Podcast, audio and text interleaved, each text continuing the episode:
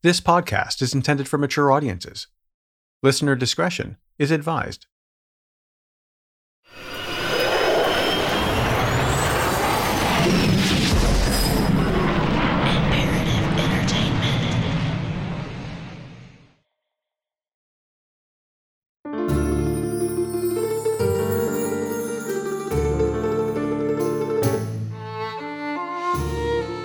Carlos Rafael was the perfect example of the American dream. Immigrating to the United States in his teens, he worked tirelessly on the docks in a fishing community, rising up the ranks until he saved enough money to buy his own boat, then another boat, and another, until he had his own fleet. In fact, he had built the largest fleet in the Northeast, and one of the largest in the entire country. His net worth was in the millions, and he earned it all through hard work and dedication. Or did he? Rafael's American dream came crashing down in 2016. Federal authorities announced that he was at the center of an investigation involving Russian mobsters, large bags of cash, and fish. A lot of fish. The media quickly nicknamed this brash, hardworking character the Codfather. My name is Eric Crosby. Welcome to this episode of True.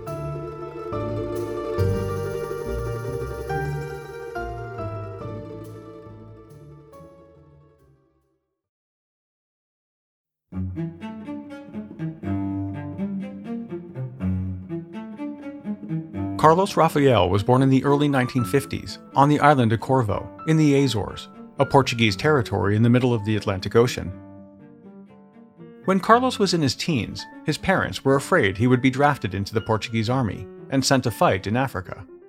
So, they sent him to live at a nearby monastery. Not far from the monastery was an American military base. Rafael often visited the base and fell in love with all things American. He decided more than anything he wanted to live in the US.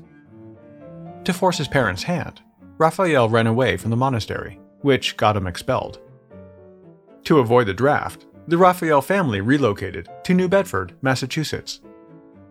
Rafael got his American life. New Bedford is located on the southern coast of Massachusetts, near Cape Cod, Martha's Vineyard, and Nantucket. The area has long been inhabited by the Wampanoag people, but the town of New Bedford was formally incorporated in 1787. It quickly became one of the most important whaling ports in North America, and today is nicknamed the Whaling City. In the latter half of the 19th century, Portuguese immigrants began arriving in large numbers, attracted by the whaling industry. By the time the Rafael family arrived, New Bedford was home to the largest Portuguese American community in the US. This is still true today, with about 30% of the population claiming Portuguese ancestry. Once Carlos Rafael arrived in New Bedford, it was no surprise that he would one day work in the fishing industry. It was, after all, the most lucrative commercial fishing port in America. Rafael enrolled in school, but quickly became bored. He later said, quote, They're telling me dog, cat, fork, knife. He said, quote, I did not come to America for that. I want to make money. After dropping out of school, Rafael got a job making linguiça, a type of Portuguese sausage. But like any 15 year old, he quit within days after being told he couldn't take so many smoke breaks. He later said, quote, Look, the American dream that I wanted wasn't this. Come and make linguiça, and I can't even go for a cigarette after an hour's work? You keep your linguiça, and I'm leaving. His next job was at a textile mill and lasted a bit longer, just over a year. He had many roles there, including weaver and mechanic. You had to be 18 to work at the mill, but 16 year old Rafael lied about his age and was hired on the spot. However, New Bedford was a small town, and eventually his age was discovered, and he was let go. Rafael's next job got him into the fish industry. His parents were working in fish houses, and they were making good money, so he decided, why not? His first job was a brutal one, carrying heavy boxes of fish all day, but Rafael was ambitious. Within days, he got a job as an apprentice fish cutter, gutting, cleaning, and deboning fish. According to Rafael, he was so good at it that within months he was one of the top cutters there. Rafael quickly rose up the ladder, working multiple jobs and learning different parts of the industry. He worked tirelessly, often around the clock.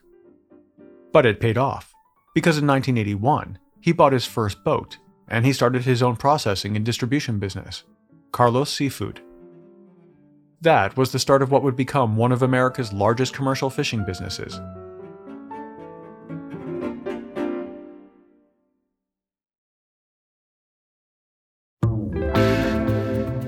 He's a big name in local fishing circles, Carlos Rafael, also known as the Codfather. By 2016, the one boat had grown to a fleet of over 30, a fish house, a warehouse, and control of almost one fifth of New England's cod market. Rafael's business looked pretty impressive, but when he started out, things were challenging.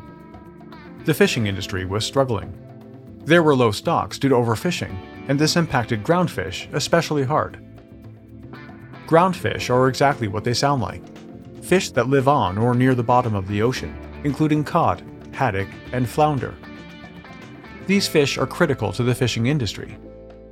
The federal government placed limits on the amount of fish that could be caught to ensure populations could rebound. The regulations granted permits allowing fishermen to catch a certain amount of fish. The amount was based on what you caught in previous years. The result was that fishermen with a lot of boats received more permits, and Rafael had a lot of boats. This became a point of contention within the community. When some of the smaller fishermen suggested caps on the number of permits one person could hold, Rafael expressed his opinion, calling his competitors, quote, mosquitoes on the balls of an elephant and maggots. Despite benefiting from the new rules, Rafael compared federal regulators to the Gestapo he also said that the new rules would either force business owners to go bankrupt or turn them into outlaws. You can probably guess which route Rafael chose, because we rarely do stories of people quietly packing up shop.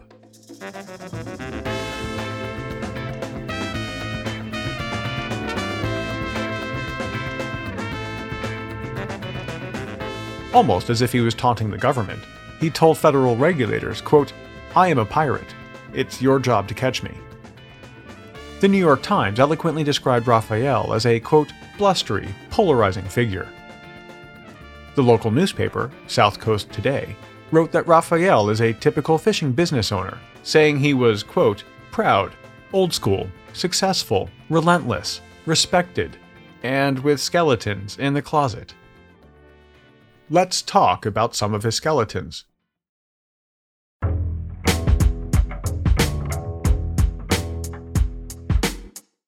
Rafael's business faced multiple violations, including fire safety, fishing in a restricted area, and illegally catching fish, one of which was a 900 pound tuna. Nothing out of the ordinary for the guy locals called a character. But it keeps going. Rafael was arrested multiple times. In 1988, he was charged with tax evasion and spent six months behind bars. He claimed it was not intentional. He just didn't understand the tax laws. He said, quote, I never deliberately tried to beat the IRS. It's just that I thought, I'm gonna make all this money. Someday I gotta pay. But I thought I could pay later. Six years later, Rafael was charged with price fixing, but was acquitted at trial. Five years after that, Rafael, along with two others, was arrested for forging sales receipts to qualify for new permits.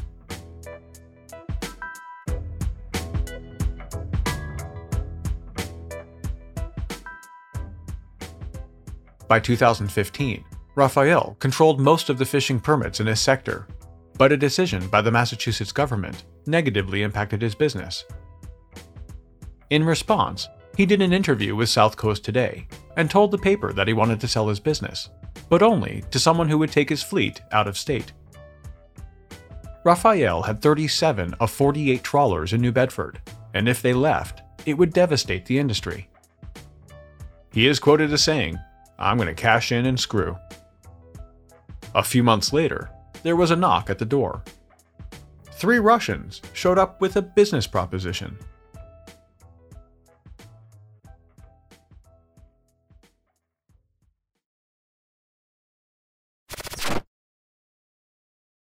Afford Anything talks about how to avoid common pitfalls, how to refine your mental models, and how to think about how to think. Paula, while certainly you can mess up on a million dollars a year, it is far less likely than it is on $30,000 a year. Right. I would meet wonderful people that were struggling with a budget that was super tight. It was 100% you need to make more money. Make smarter choices and build a better life. Afford anything, wherever you listen.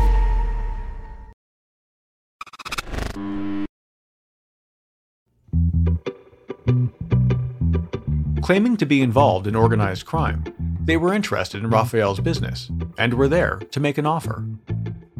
Keen to cash in and screw, Rafael set his selling price at $175 million. Quite a markup from the $25 million he had declared to the IRS in previous years.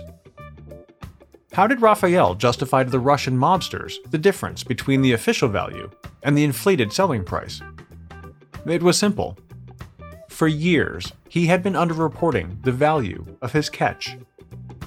Let's go back a bit.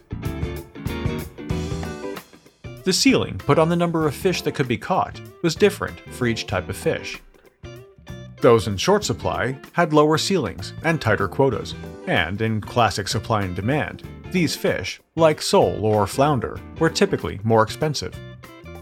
Fish in large supply had higher ceilings and bigger quotas, but were less profitable. A prime example of this is haddock. It's plentiful, so fishermen were permitted to catch a large number of them. In either case, if you hit your quota, you had to buy shares from another fisherman to keep fishing. The amount of fish caught was self reported. Sure, a dishonest fisherman could misstate what they caught, but there are checks and balances in place to prevent this. When the fish are purchased, buyers are required to validate and confirm what they bought. There's the heart of Rafael's scheme. He reported valuable fish, the ones with the tight quotas, as haddock, and he then sold it to his own distribution house. As the buyer, he then validated his own report. Using this simple loophole, he was able to falsify the records on both ends. Rafael called his process the dance. Let me take you through the steps. The captains on Rafael's boats would call him from the water and say what they caught. They would report some of their catch accurately and send it to the seafood auction. The rest of the catch would be reported as the less expensive haddock. Rafael had millions of pounds of haddock available in his quota, more than he could ever catch. In his business negotiations with the Russians, Rafael said, quote, So, I can call any son of a bitch haddock. I rename them, I disappear them. The mislabeled fish were sold to Rafael's distribution company, Carlos Seafood. Rafael falsified the receiving records and bought the expensive fish at the lower haddock market price. The fish was then sold at the correct, higher market price to a broker in New York City who was in on the dance. The broker paid Rafael in duffel bags full of cash, which Rafael ultimately smuggled out of the country to Portugal. As he explained the dance to the supposed Russian crime syndicate, Rafael said, quote, You could become a laundromat. You'll never find a better laundromat than this. In another conversation with them, he said, quote, You could be the IRS in here. This could be a clusterfuck. But he joked that the IRS couldn't possibly have Russian undercover agents, saying, quote, That would be some bad luck. It was bad luck. The three Russians were undercover agents from the IRS and the National Oceanic and Atmospheric Administration, or NOAA.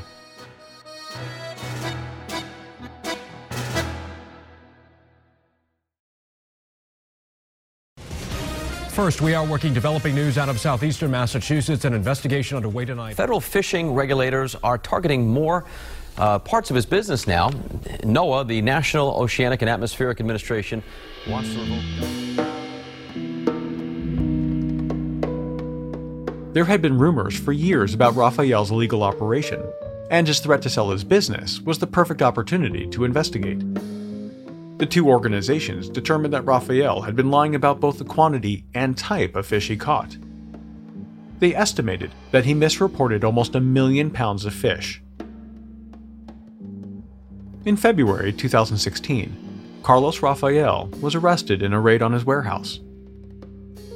New 5 tonight, a Bristol County Sheriff's deputy and the owner of a large commercial fishing business dubbed the Codfather have been indicted in a scheme to falsify fishing records.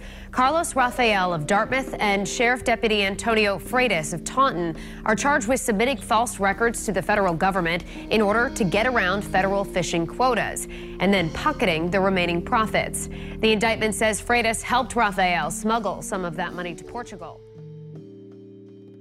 Not one to skirt responsibility, he pleaded guilty in March 2017 to all charges, including one count of conspiring to commit offenses against the United States. He also pleaded guilty to 23 counts of false labeling and misidentifying fish, two counts of falsifying records, one count of smuggling cash, and one count of tax evasion. Rafael said he pleaded guilty because he wanted to, quote, get this over with. Well, Carlos Rafael just admitted his guilt to 28 crimes in connection with his New Bedford fishing business. You may know him as the Codfather. Today, in a Boston courtroom, he pleaded guilty to charges related to fraud in fishing quotas and limits. The judge could sentence him up to six and a half years in prison, but the prosecution. Rafael's fishing empire was one of the largest in the country. He's scheduled to be sentenced next week. He was sentenced to 46 months in prison three years of probation, $300,000 in fines, and ordered to forfeit two of his boats. NOAA also suspended the licenses of 17 of Rafael's captains. If anyone violates the terms of their probation, they run the risk of being permanently banned from commercial fishing. While in jail, a second lawsuit between NOAA and Rafael docked his boats, effectively shutting down his business. NOAA wants to revoke dozens of permits for Carlos Rafael and his associates. They also want to increase civil penalties that he'll have to pay of up to more than $3.3 million. Rafael was sentenced last year to nearly four years in prison, pleaded guilty to evading fishing quotas and smuggling money to Portugal. Maine's congressional delegation has sent a letter to the Commerce Secretary asking that 13 fishing licenses forfeited by Carlos Rafael be redistributed across the Northeast and not just be limited to New Bedford. His employees were out of work, and given the importance of his business to New Bedford, this had a significant impact on the town's economy. Fishermen, ice houses, suppliers, and more all felt the loss. The mayor said, quote, There are a lot of people on this waterfront, very hardworking people, whose livelihoods depend on Carlos's landings. Luckily, a settlement was reached quickly. In the agreement, Rafael paid a $3 million fine and was banned from fishing commercially for life. The deal also allowed him to keep the proceeds from the sale of his fleet the mayor of New Bedford said that the settlement was reached so that the city could, quote, turn the page on the Carlos Rafael saga. The number one industry in New Bedford is the fishing industry. The number one port by dollar gross is New Bedford. The heritage and culture of American fishing is based on our East Coast. The number one port is New Bedford. The number one port that has the infrastructure now is New Bedford. And uh, we have gone through this period of time over the last two years or so where Carlos Rafael was accused of misdeclaring uh, allocations of fish, also a number of other uh, crimes, including uh, income tax, money laundering, many, many uh, counts to an indictment. So now the question is what's going to happen to his fishing permits, his fleet? And uh, that's been something that people have been uh, talking about now for quite some time. Rafael finished his jail time in June 2020. His probation will be finished in March 2021. Rafael has said that he's looking forward to spending time with his family, splitting his time between New Bedford and his birthplace in the Azores. The Codfather got his moniker because of his massive fishing empire, and you have to appreciate that he built it from the ground up. In a 2004 oral history he recorded for the town of New Bedford, he said, quote, Nothing comes from the sky. I haven't seen anybody on this waterfront do well just by sitting at the end of the pier staring at the sky. Otherwise, I'd be sitting there.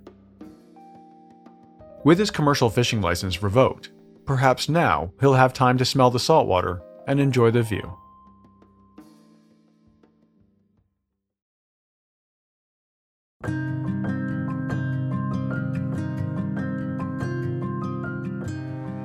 Sure, this story sounds like it's just cod versus haddock, but the impact of Rafael's scheme was wide reaching.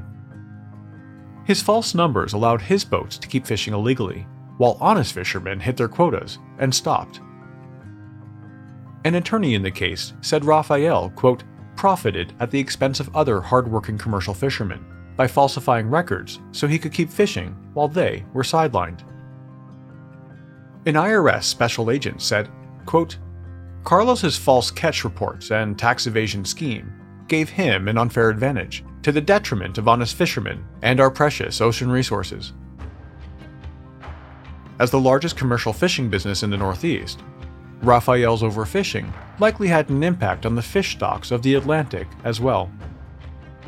A member of the Environmental Defense Fund said, quote, This guy single handedly impacted the resource.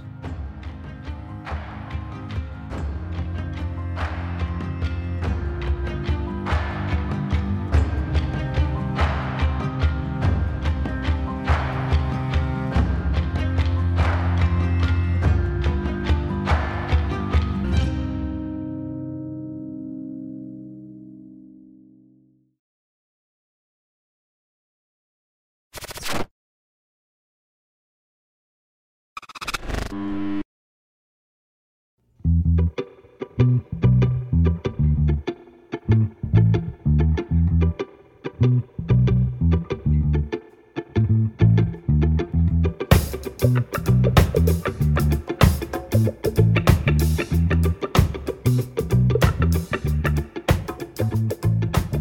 episode of True was researched by Haley Gray and written by me.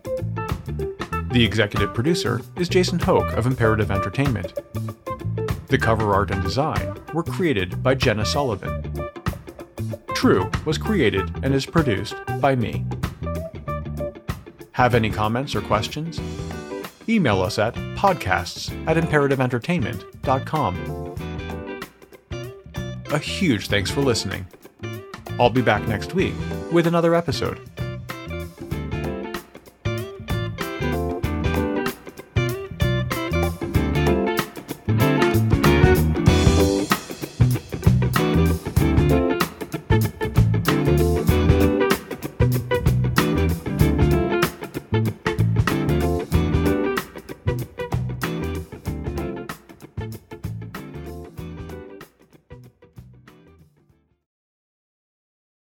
Bigger Pockets portfolio of podcasts are worthy of your investment. We're having a real conversation as real real estate investors. New episodes available every day. It's important to buy where it makes money and not necessarily where you want to travel to. Bigger Pockets, On the Market, Rookie Real Estate, or Money Podcast. The purpose of flipping is to create more cash so then you can reinvest into other types of properties. The Bigger Pockets Podcast on YouTube or wherever you listen.